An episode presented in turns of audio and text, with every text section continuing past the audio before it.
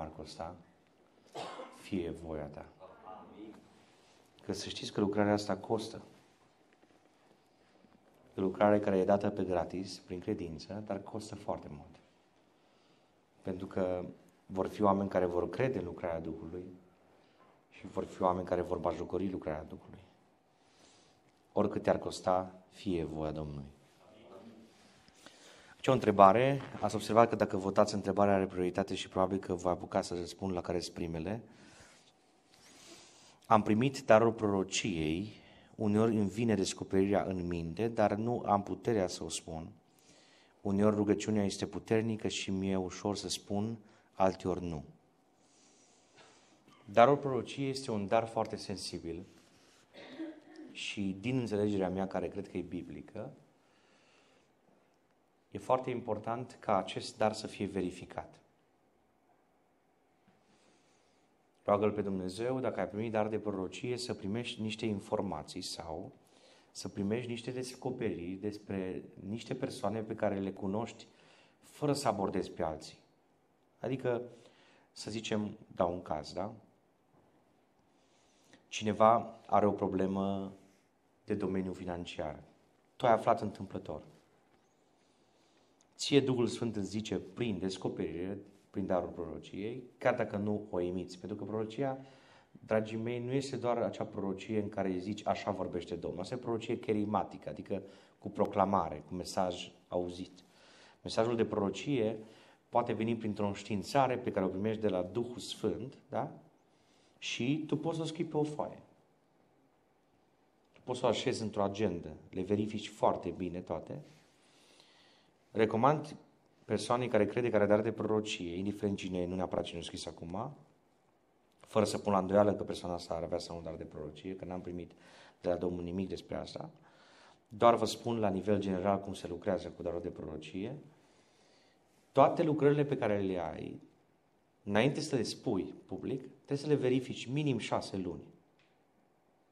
Recomandabil ca lucrările pe care le ai să ai legătura cu slujitorul bisericii, conducătorul bisericii, slujitor, da? Și cu dumnealui să ții legătura trimițându-i mesajele care le-ai primit. Pentru că vreau să spun ceva. Se prea poate să ai un dar 100% de la Duhul Sfânt de prorocie, dar să nu știi să-l folosești. Să-l utilizezi de așa manieră încât efectiv să strici lucrarea. Să împiedici poporul să te creadă. Vă dau un caz, da? Un bărbat avea o problemă în familie, în sensul că mama dumnealui era foarte bolnavă și se temea foarte tare că va muri. Era internat în spital, da? Și bărbatul acesta i-a scris unui proroc autentic și i-a spus așa. Te rog frumos să te rogi pentru mama mea internată în spital și să-mi spui dacă zice ceva Domnul. Prorocul autentic 100%, chiar dacă e tânăr. Fratele, după câteva zile, îi trimite un mesaj în care spune, sună-mă că vreau să-ți transmit ceva, ce am primit. Prorocul a avut o vedenie. I s-a arătat că mama acestui frate, culmea, n-a văzut-o niciodată, nu știa cum arată, dar i s-a arătat cum arată. Era un semn că ce a vorbit era autentic de la Domnul. Și a zis, frate, eu nu știu cum arată mama ta, dar am văzut o mamă așa mai mică de statură, mai solidă, așa arată mama ta, eu zis. Și el a zis, da, așa arată. Am văzut-o pe o câmpie întinsă, verde, foarte frumos loc în care se afla, și pe tine cu frații tăi, i-a spus acestui frate, pe familia ta, am văzut-o în altă parte, iar ea de la depărtare vă făcea cu mâna. Ce ați le zice? Da, așa se înțelege. Prorocul a zis, nu știu ce înseamnă. A fost foarte corect. Nu știu ce înseamnă, așa că nu o să-ți spun nimic decât ce am primit. Dacă mă întreb omenește, fii atent că nu-i de la Duhul Sfânt, zis. Tin să cred că mama ta pleacă. Dar pentru că n-am primit, nu-ți spun asta. Era în vremea pandemiei. Știți cum s-a împlinit lucrarea? Erau în aceeași casă toți frații, izolați la domiciliu, n-aveau voie să iasă din curte, lucrau în aceeași clădire, curte, da? Mama lor a fost adusă cu smurdul, îmbrăcată în combinazon, cu sacul după aia cu hainele, că România, în fine, e o țară frumoasă. Pandemia a fost urâtă, nu? Așa. Da? Și ei de la etaj, da, de la depărtare, și-au deschis telefoanele că era seara și au făcut așa, cu mână. La mămică care a intrat în curte, sănătoasă, vindecată. Slăvit să fie Domnul. Întrebare. O lucrat bine prorocul? Foarte bine lucrat. Dar dacă prorocul zicea direct, pleacă, își rata viitorul. Ați înțeles? De ce e important cum lucrezi cu darul? Vă dau un alt caz, da? Un bărbat și bărbatul acesta avea o problemă cu tatăl lui, dacă bine rețin, în sensul în care era bolnav pe moarte. Acum, despărțirea de părinți e foarte grea, chiar dacă pot avea peste 80 de ani, peste 90 de ani, părinții lor. Da? Și există o rupere care nu e ușoară. O mers la un frate care avea dat de prorocie și a zis, așa vorbește Domnul, în scurtă vreme ți-l iau pe tatăl tău, o să-ți fie greu. Ăsta a plecat terminat. Mă, acasă, vorbea singur. Nu mai știa ce să spune acum, Dumnezeu nu nicio speranță, nu vindecă. Nu-l poate vindeca Domnul. Prorocul era autentic. În uh, stresul lui foarte mare, o mai intrat pe la un proroc. Și prorocul zice, eu am hotărât un plan. Tu nu-l vrei. Dar planul meu n-ai ce face. Eu te pregătesc pentru planul meu. Eu lucrez în viața ta. Am fost întotdeauna cu tine. Treci prin fața unui hop, unei ridicături și să știi că te țin de mână și treci. Amin. La fel. Oricum a murit tata. Dar prorocul știu cum să lucreze cu darul. De la primul proroc ăsta au plecat vorbind singur, de la al doilea proroc o simțit ceva în palmă. Mâna lui Dumnezeu. Foarte important. Darul de prorocie nu e un dar pe care să-l utilizezi ca și cum ai vrea să împuști pe cineva. Sunt lucrări în care paharul mâniei lui Dumnezeu se umple în dreptul unui caz și vine prorocul, îl trimite și zice, așa vorbește Domnul. Iată că în trei zile, dacă nu te oprești din curvie, te iau acasă. Pac! Trei zile murit. Și au zis, Domnul, da așa. Se cazuri extreme în care s-a terminat cu mila lui Dumnezeu și începe mânia lui Dumnezeu. Pentru că omul ăla nici cum nu vrut să se oprească din păcat. Dar am amintiți cum a intrat prorocul Nathan la David? O zis, da, era o mare sărbătoare. Eu vin ceva de pe drum niște vizitatori. Un om care avea o grămadă de oi. Avea mielușei, mielușele. Și mă, nu sunt durat. Așa de tare au zis încât împăratul a zis, bă, ăsta nu e normal ce a făcut asta. Cum? Împăratul, împăratul David, nici măcar nu și-a dat seama că e despre el vorba. Și au zis, când au venit vizitatorii la omul ăsta acasă, în loc să ia mielușeli, o avea mii, mii, zeci de mii, avea turme mari. S-a dus și a luat o mielușea de la un om sărac, numai una avea. S-a ridicat împăratul în picioare pe acolo și a zis, e vrednic de moarte. Hopa, prietene, fii atent că n-areți așa. Înțelegeți? Vedeți cum a lucrat Nathan pentru că era împărat, o știut, au avut înțelepciune de la Duhul Sfânt să-l facă pe omul ăsta să-și recunoască vinovăția. Nu să-i spună direct, pac. A fost cazul în care au zis, așa vorbește domnul Ahab și Izabela. Câinii care au lins sângele lui, lui Nabot, pentru că l-ați omorât prin flagrant, prin mărturie mincinoasă, prin martori mincinoși, câinii ăia și în dreptul ăla, pe metri apătrați, vor linge sângele Izabelei când l-aruncă pe ăștia în golă. Pac. Dar așa mi s-a venit. Prorocia e un mesaj foarte important, autentic. Dumnezeu și azi lucrează prin dar de prorocie. Dar mare atenție cum spui mesajul. De ce e important să vorbești cu un slujitor? Aici trag un semnal de alarmă. Prorocul care nu se lasă verificat e un proroc periculos. Ca să nu zic că poate să ajungă să fie mincinos. M-ați înțeles ce am zis? Dar o soră prorociță din județul Cluj, știu cazul foarte bine, de-aia vi spun detaliu, au venit niște de ăștia comentatori, știți că sunt cârcotași în biserici, de aia care comentează continuu, nimic nu-i bine. Dacă predicatorul e foarte înalt ca mine, de ce nu mai ascunde? da. Dacă are nu știu câte kilograme, de ce nu are mai puține? Mă, bate vântul pe ăsta. Ați înțeles ideea? Nimic, da, nu le convine. Cârcotașii respectivi, comentatorii, au mers la pastor și au zis, uite, am avut lucrarea aia prin cutare, prin sora cutare, am avut lucrarea aia, le-au întors cum au vrut ei, să o pună pe mult prorociță. Și pastorul nu a avut ce face, presiune mare, comitetul toți au votat, poc. Au mers la ea acasă. Și au zis, soră, comitetul bisericii, de unde ești dumneata membră, o decis că de azi încolo nu mai ai dreptul să prorocești. S-a uitat sora foarte înțeleaptă, lung la el și a zis, frate, mi-ai dat cea mai bună veste. Păi dumneata îți dai seama că eu nu o să mai fiu niciodată atacată. Dumneata îți dai seama că eu pot dormi liniștit. Am uneori mesaje care abia le trimit la oameni, abia le spun, mi-e frică. De ce urmează să le se întâmple? Dumneata îți dai seama că îmi faci, îmi faci viața mai ușoară. Dar nu uita că răspunzi. Eu de azi nu mai prorocesc. Dar ai grijă. Dumneata răspunzi. Mă opresc, gata. Domnul să fie cu dumneavoastră. Nu supărată. Ă, pastorul s-a speriat un pic. A zis, bă, asta chiar e prorociție. Asta la Domnul. Nu se enervează, nu se pacetează, n-are tigaie. Da? Nimic. Nu zice, las că-ți dau eu ție. Scriu un mesaj despre tine, ajung la executiv. Nimic, frate. Prorocul mers acasă. O mâncat bine de cină, frumos. S-a pus să doarmă. Ă, păstorul, da? S-a pus să doarmă. Crezi că a dormit? Pșt, se învârtea tavanul. Toată noaptea nu dormit. La șase dimineața, nici să sfore, nu au avut timp.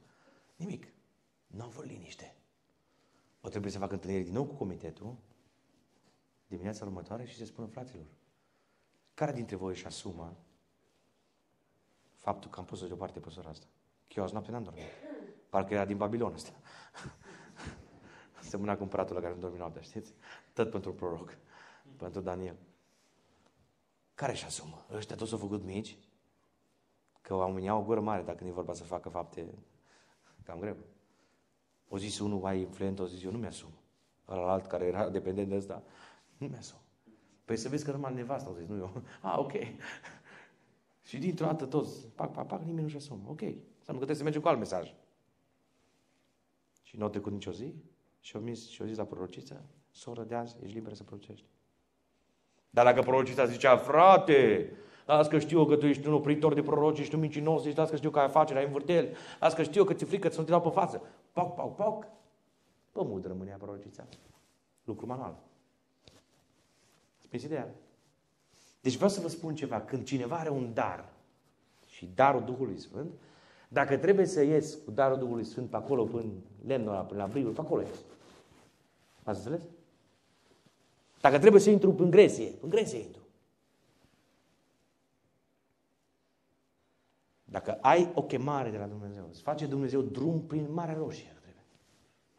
Dar nu-ți fă tu singur. Că dacă îți faci, cam te torci de jerte. La sarmale, prajul, stroi, sarmalele astea din România, nu Spre Deci, mare atenție. Iarăși recomand ca prorocul fratele sau sora care are de prorocie, să aibă un semn privat cu Dumnezeu. Mă duc în misiune cu un frate care are dar de vedenie. Și pe drum ne rugăm și îmi zice, frate, am primit un mesaj, dar n-am primit semnul. Încă nu pot să spun nimic. El are un semn cu Domnul, nu știe nimeni. Când îi se arată semn, nu la se întâmplă.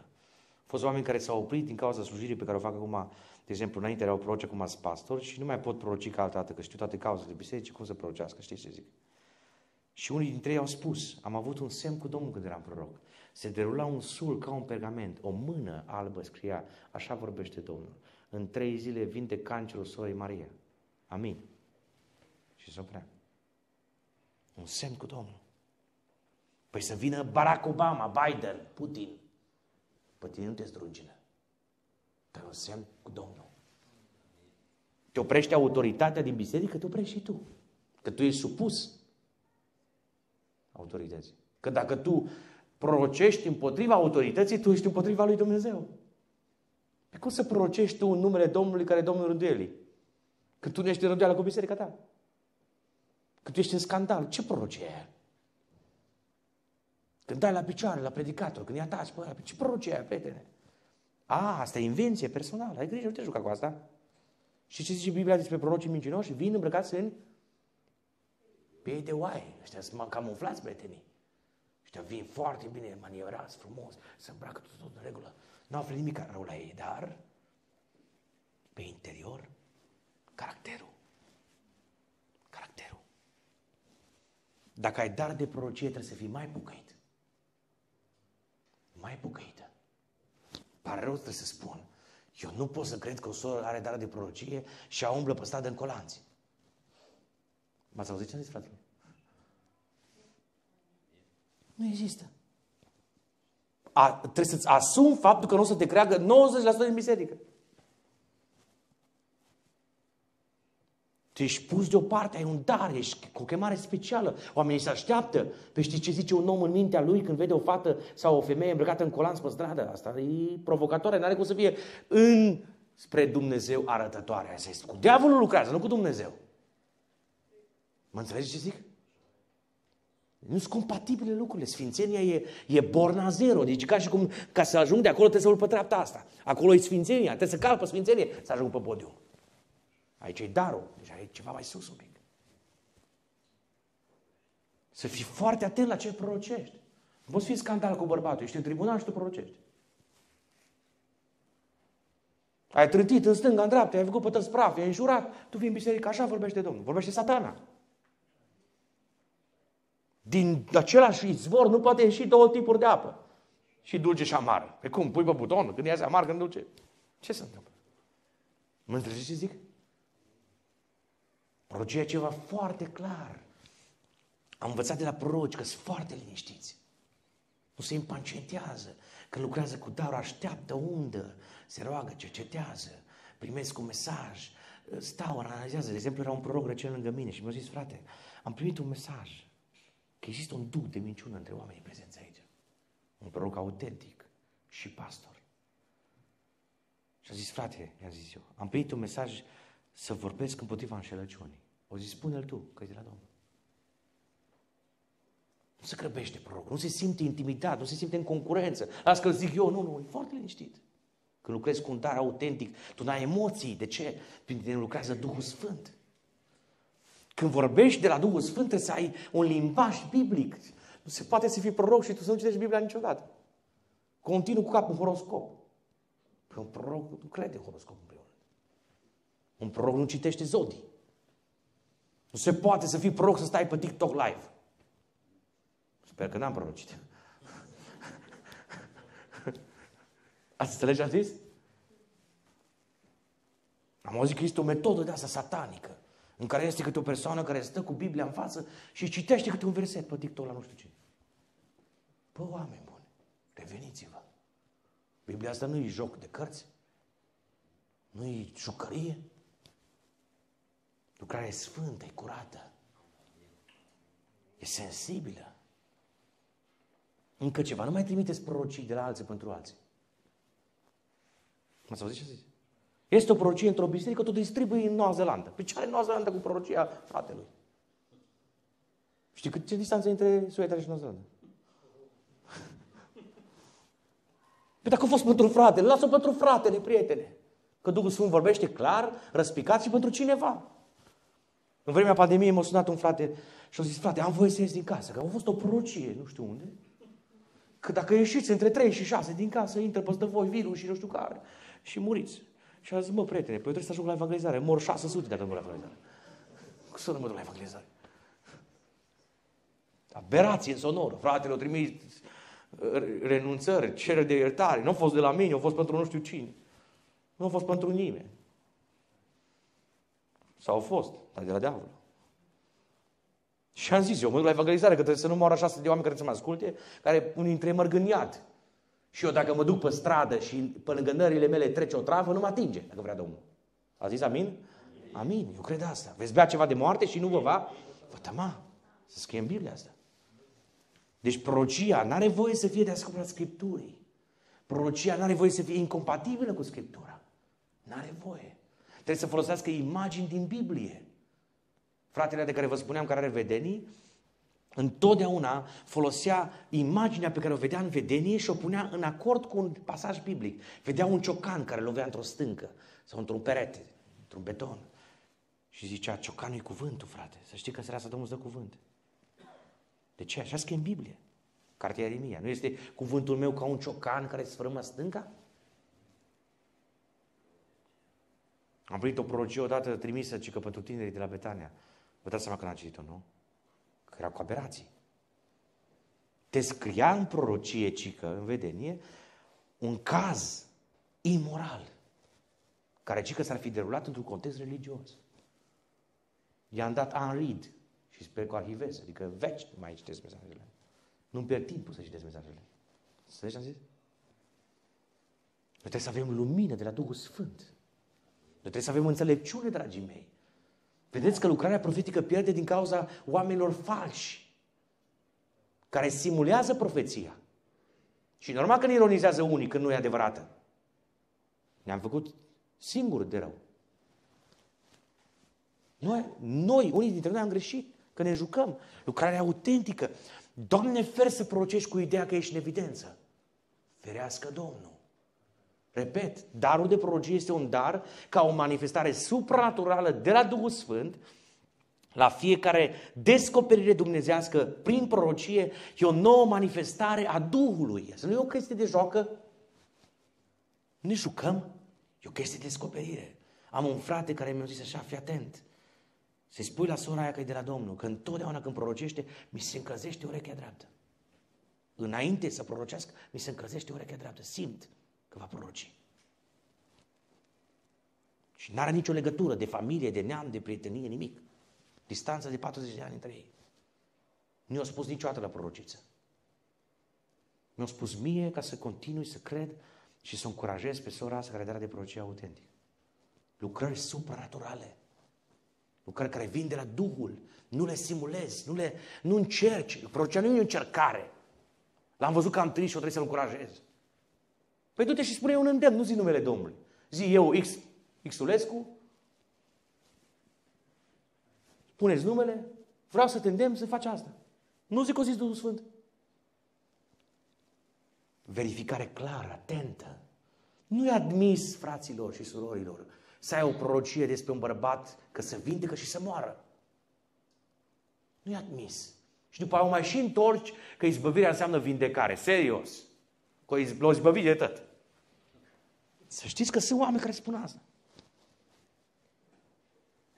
Pe vindecare ai vindecare. Recomand celor ce consider că au dar de prorocie să se verifice, fără să spună la nimeni. Când e un caz de boală, să-i spună Domnului, Doamne, ce faci cu persoana asta? O vindeci sau o iei acasă? Și să nu zică la nimeni. Și dacă persoana aia, Dumnezeu a spus înainte despre ea că o ia acasă și se duce, deja are un semn de verificare. E autentic. E sigură treaba. Și azi Dumnezeu are proroci, neapărat prorocia trebuie verificată, neapărat prorocia trebuie să fie în acord cu Scriptura, neapărat prorocia trebuie să fie compatibilă cu caracterul sfânt al prorocului sau prorociței și prorocia întotdeauna trebuie să fie un mesaj clar, autentic de la Dumnezeu. Spre zidire, sfătuire, îndemnare, mustrare dacă e cazul, a fost cazul multe în care un proroc a mustrat, și întotdeauna îl înalță pe Dumnezeu, niciodată pe oameni, da? Doamne ajută. Dacă stăm la fiecare întrebare așa de mult, plecăm mâine, nu? Eu oricum sunt zonă, n-am avion spre Cluj azi. Da, după o trăire în mod voit într-un păcat, fiind botezată sau botezat în apă, având chemare la slujire, credeți că se mai poate sluji? Cum poți trece peste lupta conștiinței? Mm-mm. Deci, eu vă spun în felul următor. Dacă cineva a fost botezat în apă și botezat cu Duhul Sfânt și, de exemplu, o divorțat, nu mai creați presiune să-l băgați în comitet. Sau zice am zis? M-au zis? Dacă s-a recăsătorit a doua oră, a treia oră, a patra oră, a cincea oră, fără frumos. Dacă trăiește în păcat, nici într-un caz nu slujească. Nici într-un caz. Vreau să vă spun ceva foarte important. Aici e o departajare foarte clară între trăirea în păcat în timp ce te declara lui Dumnezeu și trăirea în păcat când ai fost în neștiință. Da? Deci dacă ai fost în neștiință, nu le-ai cunoscut pe Dumnezeu, Dumnezeu îți poate da îndurare să te facă într-o slujire implicat sau implicată, dar aici trebuie o pucăință foarte autentică. Omul trebuie să fie testat în timp, să fie credibilă lucrarea care se derulează prin această persoană, frate sau soră, și lucrarea asta trebuie să fie foarte, foarte, foarte bine verificată. Da? Acum depinde de natura păcatului, în ce sens. Orice păcat are plata păcatului moartea. Dar nu-i tot să curvești, ca și consecință, și să ai vreo cinci prunci cu vreo cinci femei, da? Sau să ai un păcat la activ de minciună, în care, da, s-au produs anumite consecințe grave, dar nu la fel. Deci cazul trebuie tratat foarte, foarte amănunțit, în acord cu conducerea bisericii, da? foarte amănunțit. Și eu cred că problema se pune altfel un pic. Formularea întrebării e un pic greșită. Un om care a căzut în păcat trebuie să fie ca fiul risipitor, care trebuie să zică vreau ca rob. Măcar rob. N-am pretenții. Mă îndoiesc de pocăința unui om care a fost în biserică, a derapat spiritual ani în șir, în lume, s-a întors înapoi în biserică și zice, dacă nu mă puneți așa, eu nu mai vin la biserică. Nici să nu mai vii, că deja vin. M-ați auzit ce a zis? Deci pocăința autentică este fără pretenții. Dacă Dumnezeu lucrează supranatural, trebuie să te împingă oamenii tare, trebuie să fie o presiune mare, trebuie să fie confirmări de la Duhul Sfânt, trebuie să fie efectiv o descoperire dumnezeiască. Nu cumva să dai telefoane, să suni, să zici, de ce nu mă pui înapoi să cânt? De ce nu mă pui înapoi să fac nu știu ce? Asta deja e o problemă. Condiția unei pocăinți autentice este că pocăința autentică nu are pretenție. O să trebuiască să tragi de ea.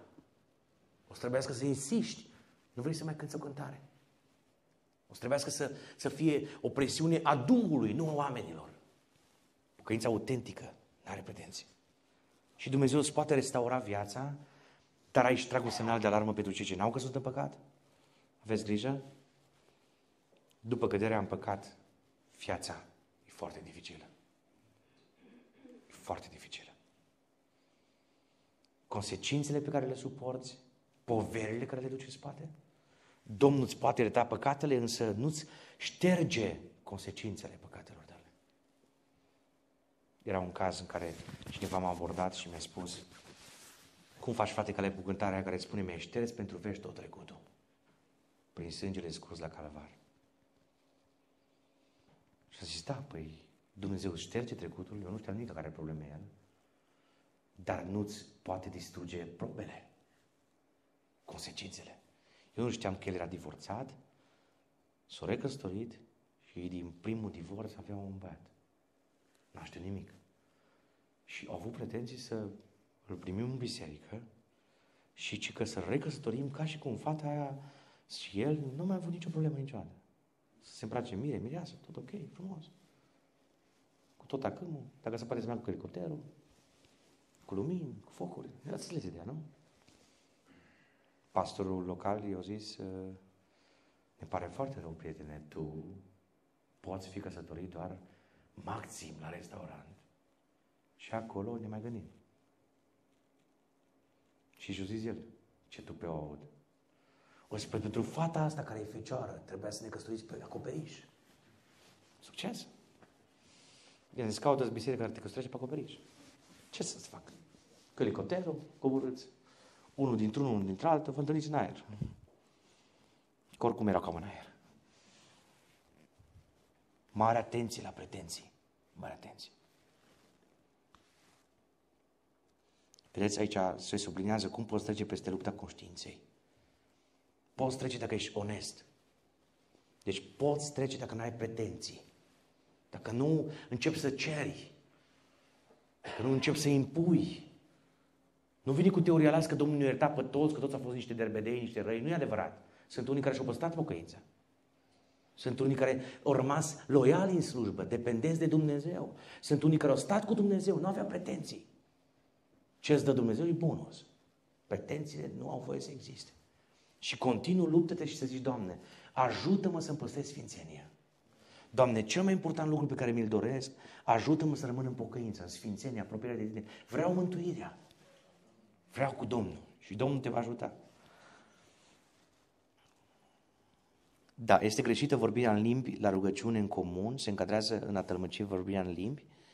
Subliniam și repet, în timp ce te rogi în comun, dacă nu te rogi personal în numele bisericii, te rogi privat, de fapt. Care dintre voi vă ascultați rugăciunile? Și ce-o zis ăla? L-ai auzit cum se ruga până? Deci, chiar dacă e rugăciune în comun, rugăciunea mea e privată, corect? Adică eu consider că mă rog lui Dumnezeu și știu că Dumnezeu meu e competent, e capabil să ne asculte pe toți deodată. Ei, dacă eu mă rog privat, eu nu ridic decibelii să depășesc pe toți. Da? Decât dacă Dumnezeu îmi dă un mesaj. Dacă Dumnezeu îmi dă un mesaj și dacă am responsabilitatea asta de a conduce biserica în rugăciune și îmi dă câteva cuvinte în altă limbă, au rol de eliberare, au rol de a transmite ceva și de a aduce o stare sau de a transforma o stare de peste un om. Dar eu nu vin la un microfon și mă rog 20 de minute în alte limbi.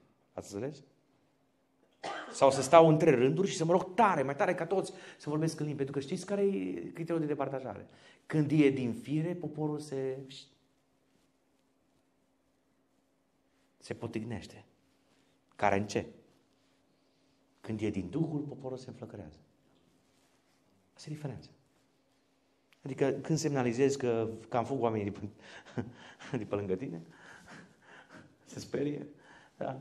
Bine, acum nu vorbim de oameni care vin din lume și care nu cunosc pe Hristos, care se sperie de orice. Sper că nu se spere că sunt la vol.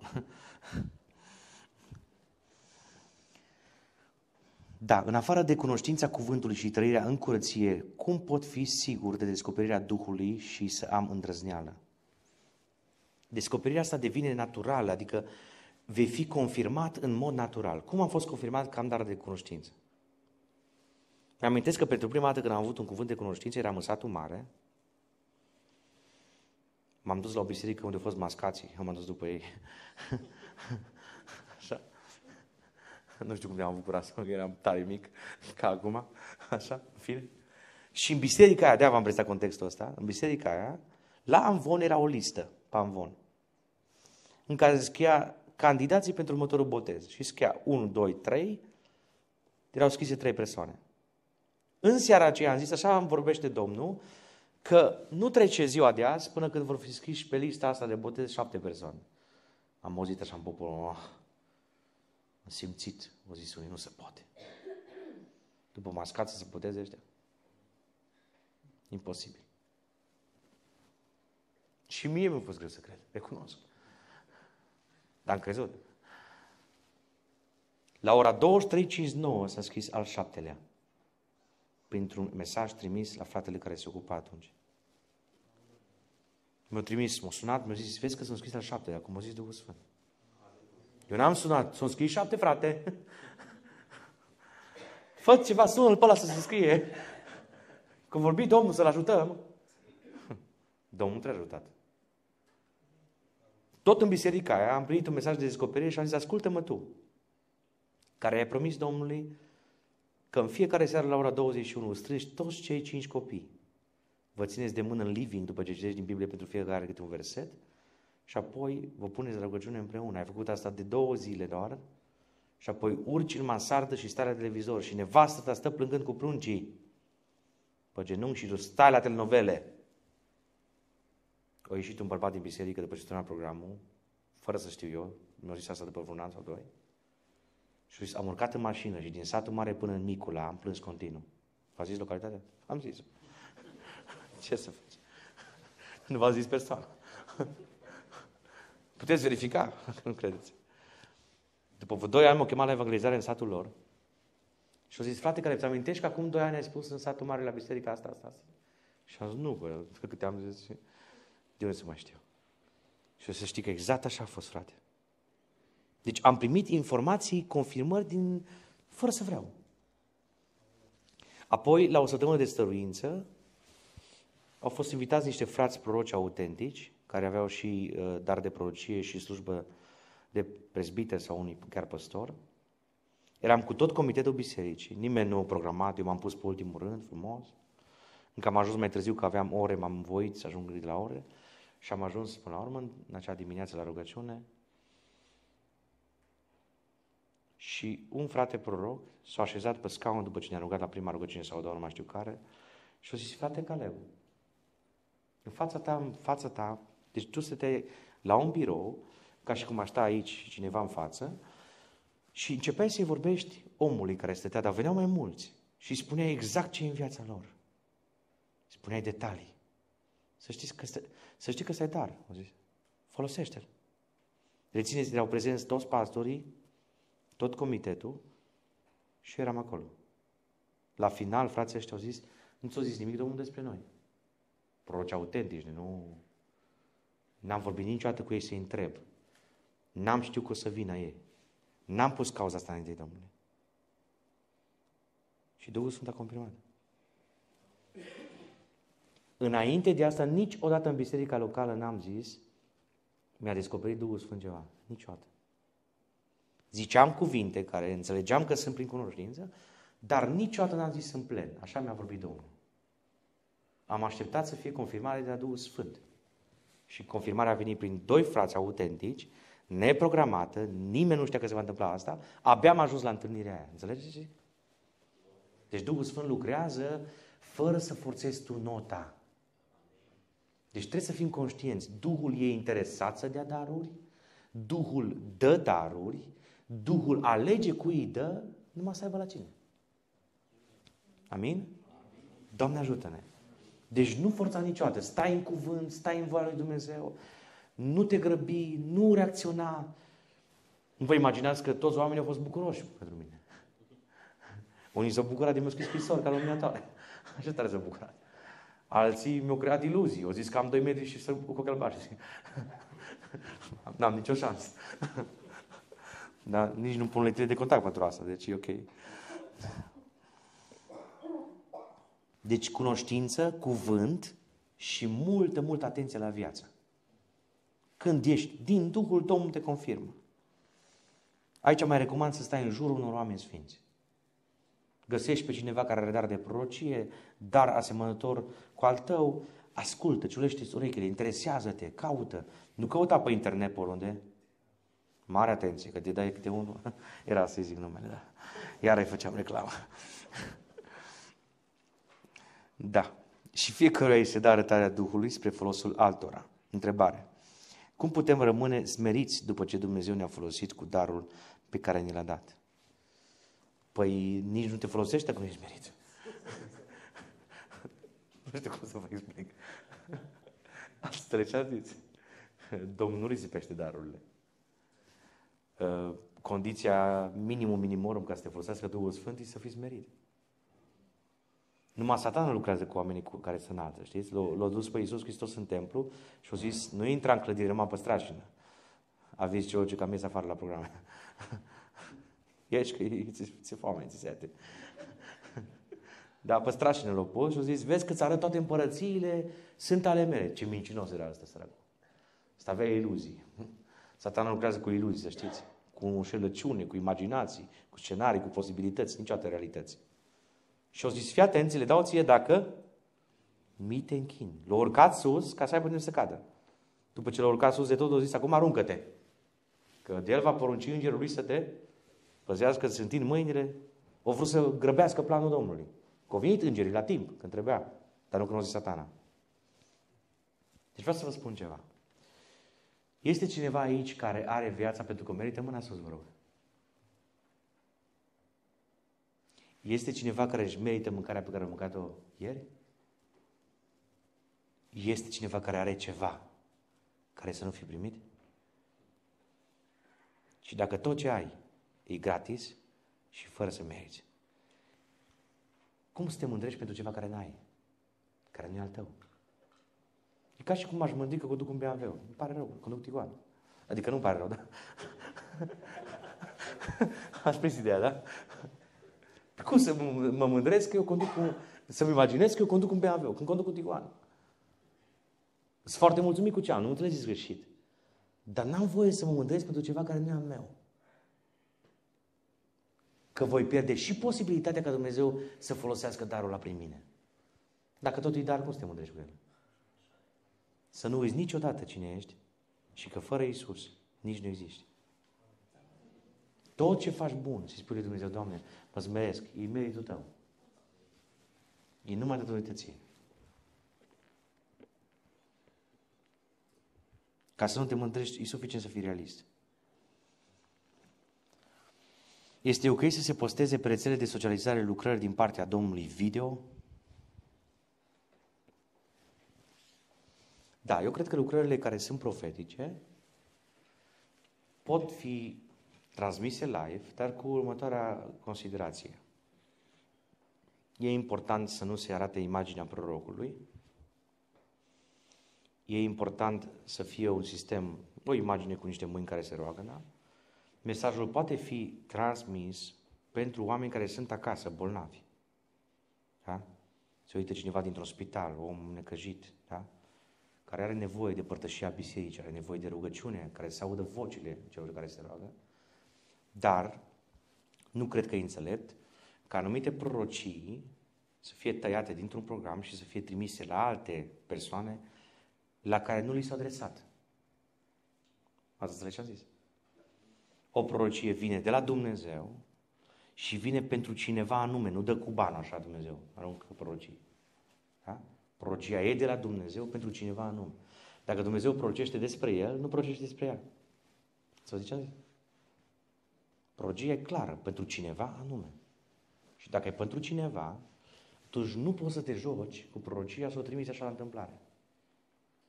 Da?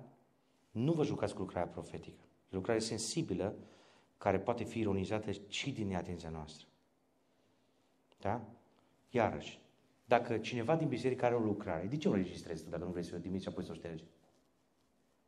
Ha? Ai nevoie de material uran pentru bârfă?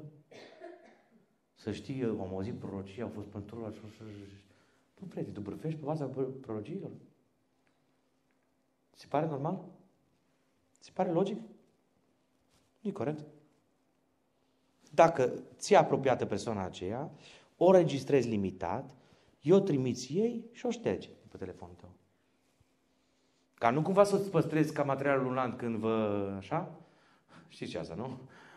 Când vă iubiți cam tare, vă apreciați prea mult, să zici, las că am eu prorocia, să o trimit eu. O trimit și la dosară. Cu prorocii ne jucăm. Prorocia e pentru cineva anume, are un destinatar. Când Biblia zice că Dumnezeu vorbește unui om ca unui popor, nu se referă că dacă a vorbit în Cluj la fratele Caleb, vorbește la toată Suedia. Nu la asta se referă. Se referă că atitudinile de schimbare pe care le cere Domnul unei persoane, le pot lua și pentru mine care mă îndreaptă la pocăință. Da? Corect? Deci nu recomand să tăiați prorocii, să le trimiteți, să le distribuiți. Eu vă recomand altceva. Prorocia să o luați, să o analizați, să vă rugați, să aveți Biblia deschisă când o ascultați, dacă se poate să fiți chiar în genunchi, da? Sororile cu cap acoperit, pentru că Biblia zice cine se roagă sau prorocește să aibă capul acoperit dacă e soră, da? Așa scrie. O zis frații amin? E capul descoperit, da? Ok. Ați înțeles ideea? Mulțumesc. Ce se întâmplă dacă nu-ți mărturisești păcatul oamenilor și ți-l mărturisești doar lui Dumnezeu? Înseamnă că ți rușine de păcatele tale, dar nu e obligatoriu să mergi la mărturisire la un frate slujitor dacă după ce te-ai mărturisit Domnul Iisus Hristos, nu-ți apare o apăsare a vinovăției. Am întâlnit oameni care au stat 20 de ani, 30 de ani, 40 de ani și au purtat cu ei un păcat 40 de ani. Și nu s-au lăsat de păcatul lor deloc. Deloc.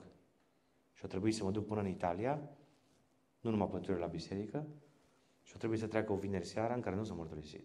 M-a dus de la aeroport până la locul unde eram cazat, nu mi-a zis nimic. Duhul Sfânt mi-a zis, de ocazie să mărturisească.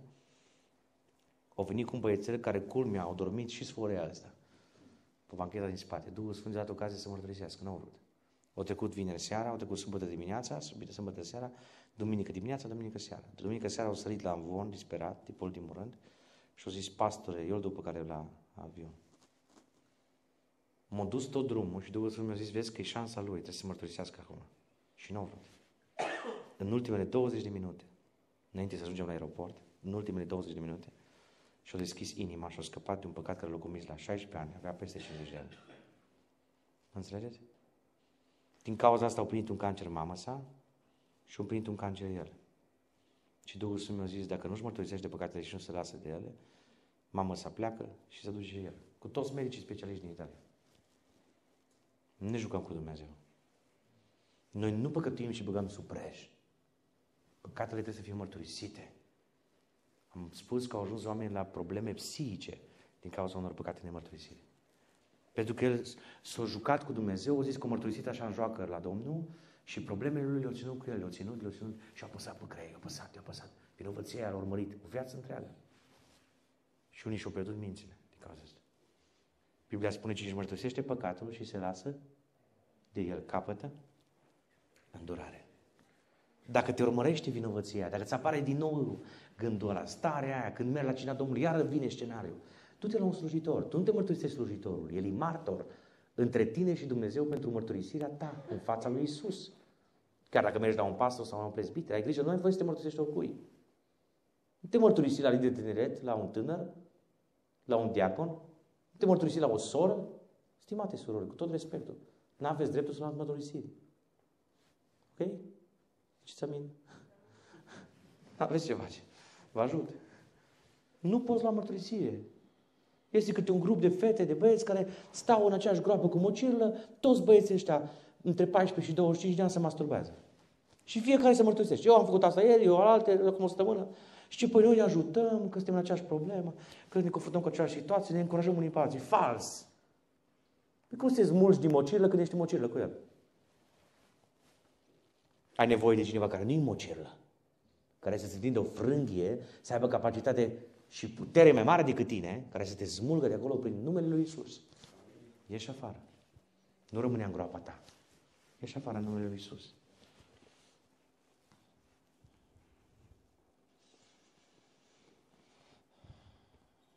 Care este hula împotriva Duhului Sfânt? Hula împotriva, hula împotriva Duhului Sfânt, la nivel general, este acel moment în care un om respinge toate mijloacele Harului lui Dumnezeu. Domnul Iisus Hristos a zis, oricine vorbește împotriva mea, îi se va ierta.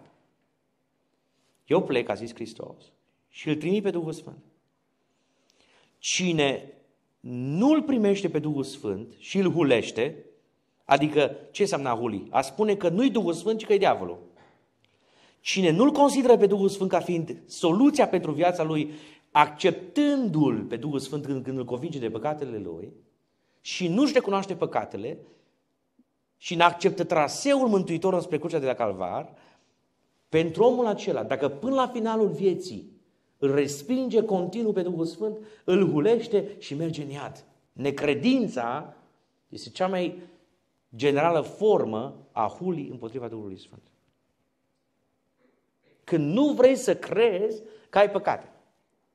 Când nu vrei să accepti că ai păcătuit împotriva Domnului Isus. Că păcatele tale sunt împotriva lui Dumnezeu și te afectează implicit și pe tine. Și dacă până la finalul vieții n-accepti asta, sunt oameni care la, la, la, pe patul morții ai stat lângă el și ai zis, vrei să-ți citești ceva din Biblie? Și au zis, nu.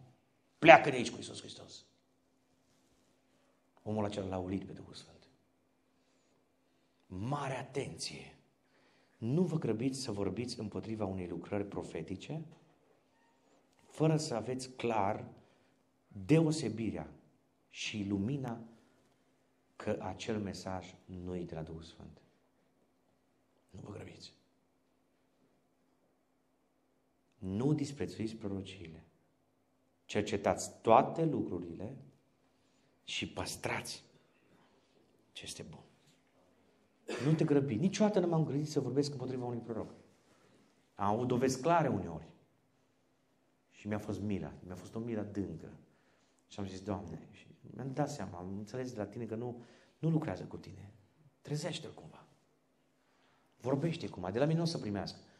Trimite pe cineva care e mai aproape de el, de la care îi primește.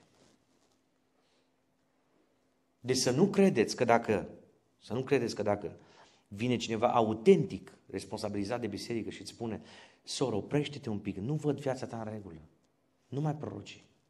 Să nu credeți că el hulește. Este o confuzie.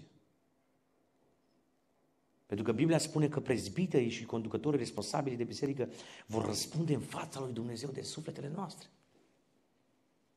Voi știți cum doarme un pastor când cineva deviază spiritual? Adică nu doarme? Voi știți ce are în inimă un om care slujește cu adevărat, la care îi pasă, pe care îl interesează? Voi știți că nu mai are chef de mâncare? Voi știți că el nu fluieră când vede că cineva intră într-o deviație spirituală care afectează direcția bisericii? Poate unora dintre noi așa joacă.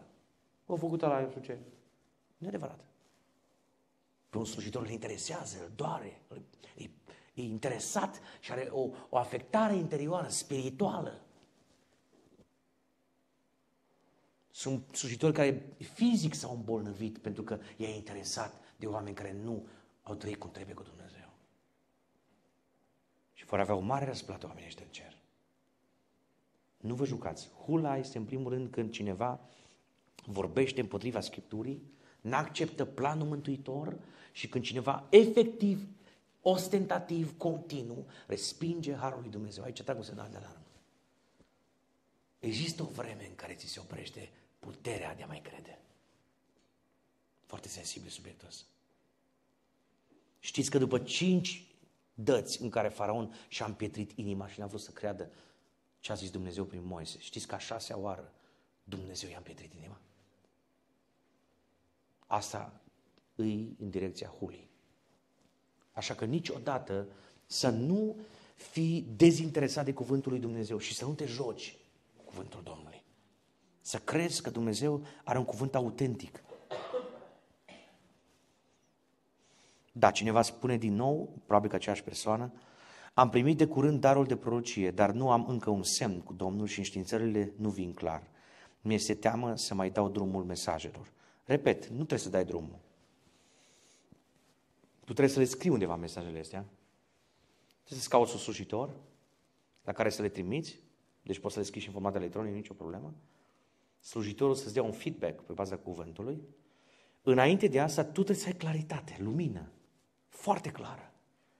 Deci, lumina asta trebuie să fie ca și cum tu ai ști că stai pe marmură de culoare cu tare, stai pe o mochetă, ești într-un loc anume, deci tu știi foarte clar. Deci tu nu, nu mergi ca și cum așa pe bâșbâite, e de la Domnul, nu e de la Domnul. Mi-a vorbit oare Dumnezeu sau nu mi-a vorbit Dumnezeu? Să fie o claritate ca și cum ai ști că luminează, da, are lumină. Corpul ăsta de iluminat. Să fie lucrurile foarte clare, foarte clare. Cum ai pretenția cineva să priceapă ce vrei să zici când tu nu știi ce zici? Da, sunt descoperiri limitate, adică prorocul poate avea o descoperire care până la un anumit nivel o înțelege, adică arată așa lucrurile. Era un scaun de culoare verde și el nu știe ce înseamnă verdele, dar omul căruia îi vorbește Domnul a pus un semn și a zis, dacă Domnul vorbește că scaunul pe care stau eu e verde, înseamnă că lucrarea pe care trebuie să o fac eu e bună, e unda verde. Este semnul lui. Tu nu poți să știi dacă nu ți-l descoperi Domnul. El ai transmis lui exact cum l-ai primit și omul zice, da, ăsta e semnul care l-am pus. Înțelegeți? Dar pentru asta trebuie să ai claritate. Nu zici, mă, mi s-a părut că e galben cu roșu, cu verde, cu albastru, cu... Nu se poate. E verde. Dacă e verde, verde fie. Dacă nu, atunci nu zi. Dar ce trebuie să faci? Roagă-te, insistă în fața lui Dumnezeu. Spune-i Domnului, Doamne, dacă vrei, dăm o lumină mai clară. Nu vorbi până nu ai claritate. Nu vorbi până nu ai claritate. Este o graniță sensibilă între darul de cunoștință și ghicire? Nici într-un caz. N-au nicio legătură. Manca oamenilor poate fi o graniță. Deci să vă spun ceva foarte clar. Darul de cunoștință e de la Duhul Sfânt, ghicirea e de la diavolul. Tu nu poți lucra cu darul de cunoștință dacă n-ai botezul cu Duhul Sfânt. Tu nu poți avea darul de cunoștință dacă nu ți l-a dat Duhul Sfânt. Dacă în viața ta nu e o sfințenie clară, nici măcar să nu pretinzi că ai dar de cunoștință. Sau dacă l-ai avut să nu cumva să-l folosești. Ghicirea lucrează cu satana. Acolo poți să juri, să minți, să fumezi, să trăiești în adulter și faci un ritual anume. Iar un lucru foarte important. Ghicirea presupune un ritual. Cum ghicești? În ce ghicești? Ci că în palmă, nu știu cum, nu într-un detalii, da? Lucrarea profetică nu are nevoie de ceva tangibil. Tu nu trebuie să stai într-o poziție cu mâna ca să primești cuvânt de la cunoștință. Nu. Nu trebuie să fii în un anumit loc. Nu. N-ai nevoie să aprinzi nu știu ce. N-ai nevoie de o carte de joc. N-ai nevoie de nimic. Ai nevoie doar ca Duhul Sfânt să fie. Să vrea. Amin? Deci rețineți, Duhul Sfânt nu lucrează cu lucruri satanice, n-are nimic cu cărțile de joc, cu ghicire, cu lumea ocultă. Și mă rog în această zi, orice lucrare de felul ăsta să fie nimicită în numele Lui Isus. Și vă rog, nici să nu vorbiți despre asta cu copiii voștri. Nici să nu vorbiți despre asta cu prieteni, cu apropiați. Nu vă temeți de lumea asta, că nu aveți voie și nu vă permite Domnul să intrați în lumea asta. Da. De ce supraevaluăm semnul vorbirii în limbi cu termenul glaso daiclosolalia ca darul vorbirii în limbi cunoscute, 1 Corinteni 14 cu 22, ce trebuie să facem să evaluăm bine. Da, noi nu supraevaluăm, noi vorbim biblic. Da? Deci nu supraevaluăm. Noi spunem că vorbirea în alte limbi este pentru orice credincios născut din nou. Acolo zice, oricine vorbește în altă limbă, el spune taine cu Dumnezeu, își vorbește, nu, nu vorbește oamenilor, ci el cu Duhul spune taine cu Dumnezeu. Noi nu supraevaluăm. Noi spunem că vorbirea în alte limbi este semnul inițial al botezului cu Duhul Sfânt. Și dacă n-ai experimentat asta, eu înțeleg că nu pricepi. Că n-ai cum. E ca și cum aș vrea să spuneți voi mie cum te simți când mergi cu ele care te învârtă. Te-am văzut de pe... Nu? Nu știu, nici nu vreau. N-am de gând. Nu ce caz să-mi explicați, că nu mă interesează. Înțelegeți? Așa e și cu vorbirea în limbi. N-ai experimentat-o? Nu poți să stai cu părerea. Ai experimentat-o și ai căzut și nu mai ai. Taci din nou. Că vorbești ceva care nu e autentic. Da? Deci nu supraevaluăm, doar departajăm, adică vorbirea în alte limbi ca rugăciune privată este disponibilă pentru oricine. Nu găsim niciun argument în Biblie care să ne se spună nu o dă oricui născut din nou, transformat și cu păcatele iertate. Da? Nu găsim în Biblie. Dar, biblic, găsim că darul vorbirii în alte limbi e dat altuia, adică unuia care sau căruia decide Duhul Sfânt să-i dea. Așa decide Duhul Sfânt. De ce mă întreb? Nu, ca și cum ați fi întrebat, de ce nu îmi dă mie Domnul darul de, nu știu, unul dintre daruri. Să zicem că darul minunilor. Deși mi-aș vrea să mi-l dea. A zis Amin și n-am auzit? Că nu mi l-a dat încă, sper să mi-l dea. Dacă vrea Domnul. Doamne ajută. Dar cum se descoperă darul cunoștinței? Auzi vocea Domnului, spuneam în mesaj, există mai multe căi. Mie mi se întâmplă așa, nu pot să vă explic în detaliu că nu e ușor de explicat și nici măcar n-am explicația așa, dar eu vorbesc fluent, ca și cum vorbesc acum, da? Și în timp ce vorbesc, spun anumite lucruri detaliate, numere, cifre, dăți, ore, persoane, nume. Au fost cazul în care am spus numele și prenumele unei persoane. Și au venit la final la mine și mi-au zis, de unde mă știți? Nu am văzut niciodată. Au zis Duhul Sfânt. Tot satul știa că așa-l cheamă pe ăla. Deci, nu a fost la întâmplare. Să știe numai cineva, da? Înțelegeți? Deci poate veni printr-o descoperire lăuntrică, în timp ce vorbești, tu lași pe Duhul Sfânt să lucreze și Duhul Sfânt vorbește prin gura ta. Poate veni printr-un vis, printr-o vedenie. Ți se descoperă ceva de la Dumnezeu, visezi ceva și este legat de trecutul, respectiv prezentul unui om. Dacă este legat de viitorul unui om, poate fi dat de vorbire despre înțelepciune. Sunt diverse căi, da? Deci lucrurile nu pot fi departajate, nu e un șablon fix, doar așa lucrează Duhul Sfânt. Da, este înțelept, cineva foarte înțelept scrie, așa, să vorbești în alte limbi atunci când în biserică sunt, asta e cu dedicație, fiți îl simt. Asta cineva l-a scris expre. Atunci când în biserică sunt persoane nepocăite, Acum, nu neapărat persoanele care nu sunt îmbrăcate la fel ca noi, sunt neapărat nepocăite. Poate unii este mai nepocăiți decât ei, dar în fine, asta e o paranteză.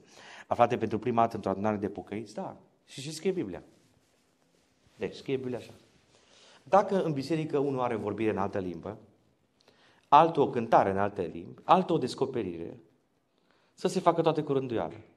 Când va intra un necredincios, se expresia biblică, va fi încredințat de toți, va fi descoperit de toți, va cădea cu fața la pământ și va zice aici e Dumnezeu. De ce să fie greșit? Recomandabil ar fi dacă există vorbire în alte limbi publică, să o audă toți, să fie ori cu rol de, de eliberare, da? Dacă nu-i cu rol de eliberare, să fie neapărat însoțită de darul tălmăcirii limbilor. Și un frate de aici, să zicem, vorbește în alte limbi și o soră de lângă sora care nu-i credincioasă încă zice, tălmășirea. Tu care ți-ai zis că vii ultima dată la biserică. Dacă Domnul te descoperă, ți-ai pregătit supradopajul de medicamente, se află în sertarul 4 de jos în sus, la căpătâiul tău. L-ai pus securizat, ai un cod, cifră este 1295. Asta ce zice? Păi dacă în cifru e la fel, 1, 2, 9, 5, o, o, o căzut cu fața la pământ. A zice, da, aici e Dumnezeu. Nu-i deloc greșit. Repet, vorbirea în alte limbi privată ca rugăciune nu se face cu scop de impresionare.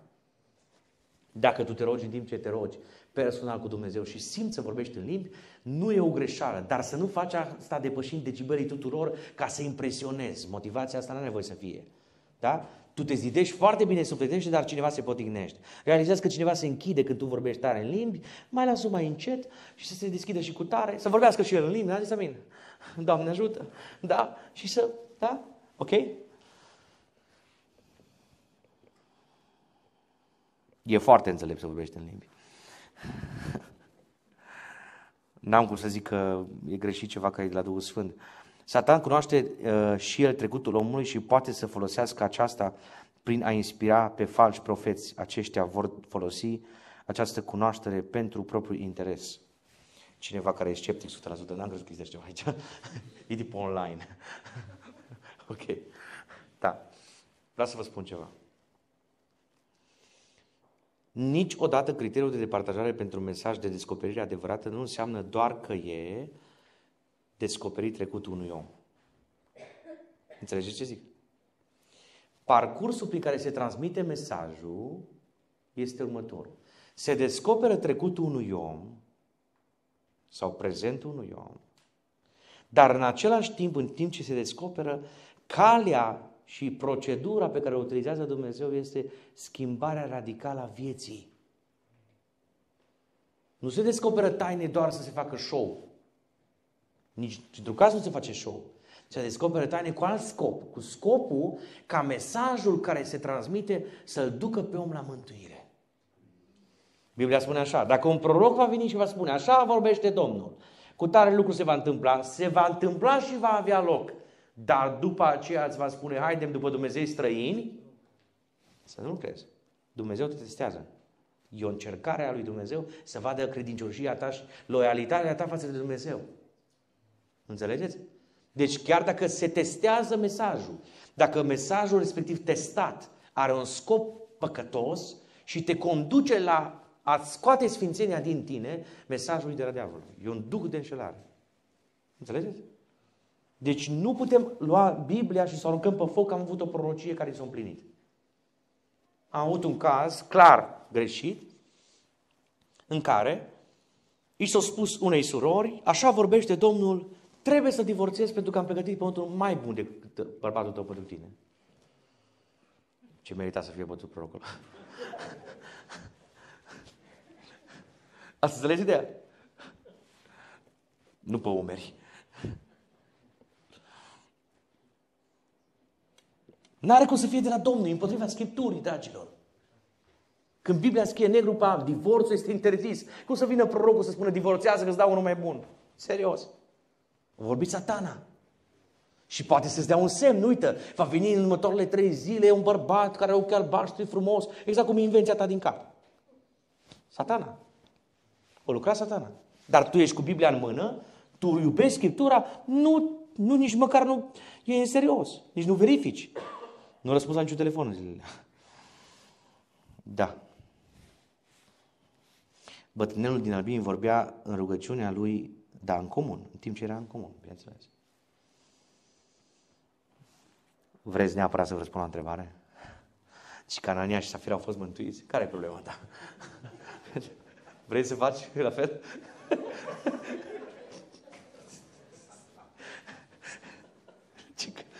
Vreau să mor, dar măcar să mor mântuit. Să mor repede.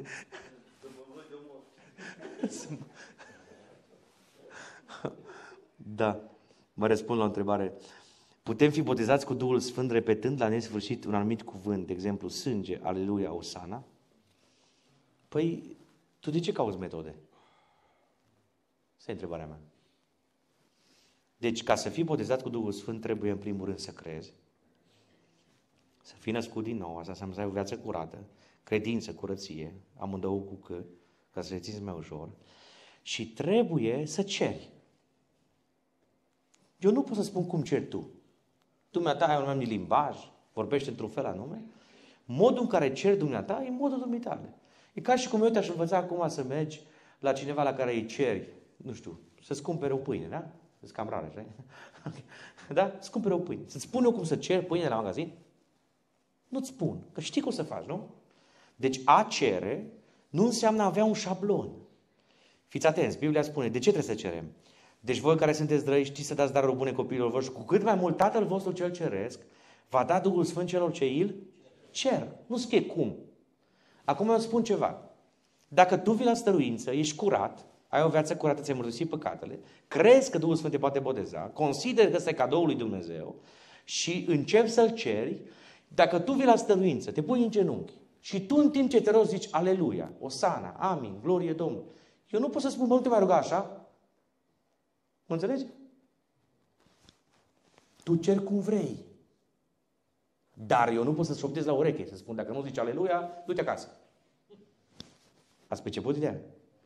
Deci greșeala este când eu îi șoptez cuiva și îi spun, spune asta ca să ești botezat. Să nu adevărat. Dar dacă el în timp ce se roagă, simte, se aducă o sanale la gloria lui Dumnezeu și zice o sanale, aleluia, lăudat să fie Domnul.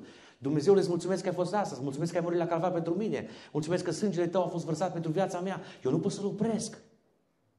Dar să nu credeți că există parole prin care primești botezul cu Duhul Sfânt. Nu există parole.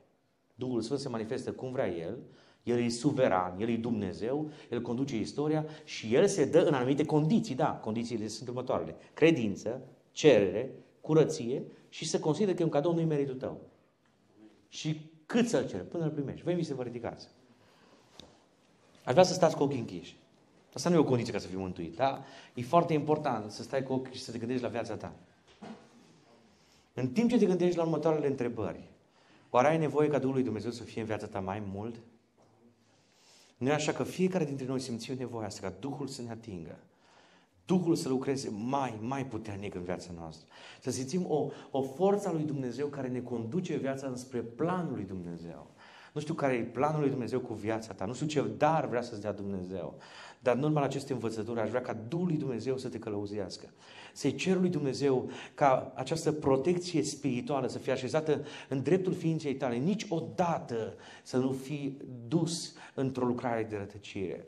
Niciodată să nu crezi o minciună, niciodată să nu poată diavolul să facă ce vrea cu viața ta. Să spui lui Dumnezeu, Doamne, cred că Tu ești în controlul vieții mele, cred că Tu ești mântuitorul meu personal. Și sunt aici persoane care nu l-au pe Iisus ca mântuitor. Poate au venit din diverse motive, poate au venit doar ca să aibă un timp cu cineva de lângă el, de lângă ea, doar să povestească, doar să aibă o socializare, doar să scape de acasă. Să știi că este seara în care Dumnezeu poate să aducă eliberare. Ribet canto menovedi zaud. Există putere în numele Lui Iisus Hristos. Există putere de eliberare în sângele vărsat la calvar. Numele Domnului are putere să te elibereze. Numele Domnului are putere să te transforme. Viața ta trebuie să fie schimbată. În numele Lui Isus Hristos există putere. Există putere de iertare a păcatelor tale, făcute cu voie sau fără de voie. Este seara, este ziua eliberării. Este momentul în care simt că Domnul trece printre scaune, printre rânduri. Domnul vrea să aducă eliberare. Domnul vrea să scrie iertare. Domnul e gata să descătușeze vieți. Aleluia Domnului Isus Hristos! Sunt suflete care au o nevoie specială de Duhul lui Dumnezeu în această seară. Au nevoie specială ca Duhul Domnului să le atingă creștetele, să le atingă gândirea, să le atingă rațiunea, să le atingă sufletul. Ai nevoie de prezența lui Dumnezeu mai mult decât ai nevoie de pâine și apă. Ai nevoie ca Duhul Domnului să lucreze în viața ta. Dacă sunt aici prezente persoane care nu au o relație personală cu Domnul Isus Hristos, le rog sau îi rog să ridice o mână dreaptă dacă vor să primească pe Isus ca mântuitor. Domnul e prezent aici să te elibereze, să pui capăt păcatelor tale, să te oprești din orice relație murdară. Concubinajul este interzis. Să te oprești din curvie, să te oprești din imoralitate, să te oprești din privire murdară. Domnul e prezent aici să elibereze. Sângele Domnului este prezent aici să aducă grațiere. Bret cantomena via zaot. O să intrăm în această rugăciune în care fiecare ne rugăm. Fiecare ne rugăm personal.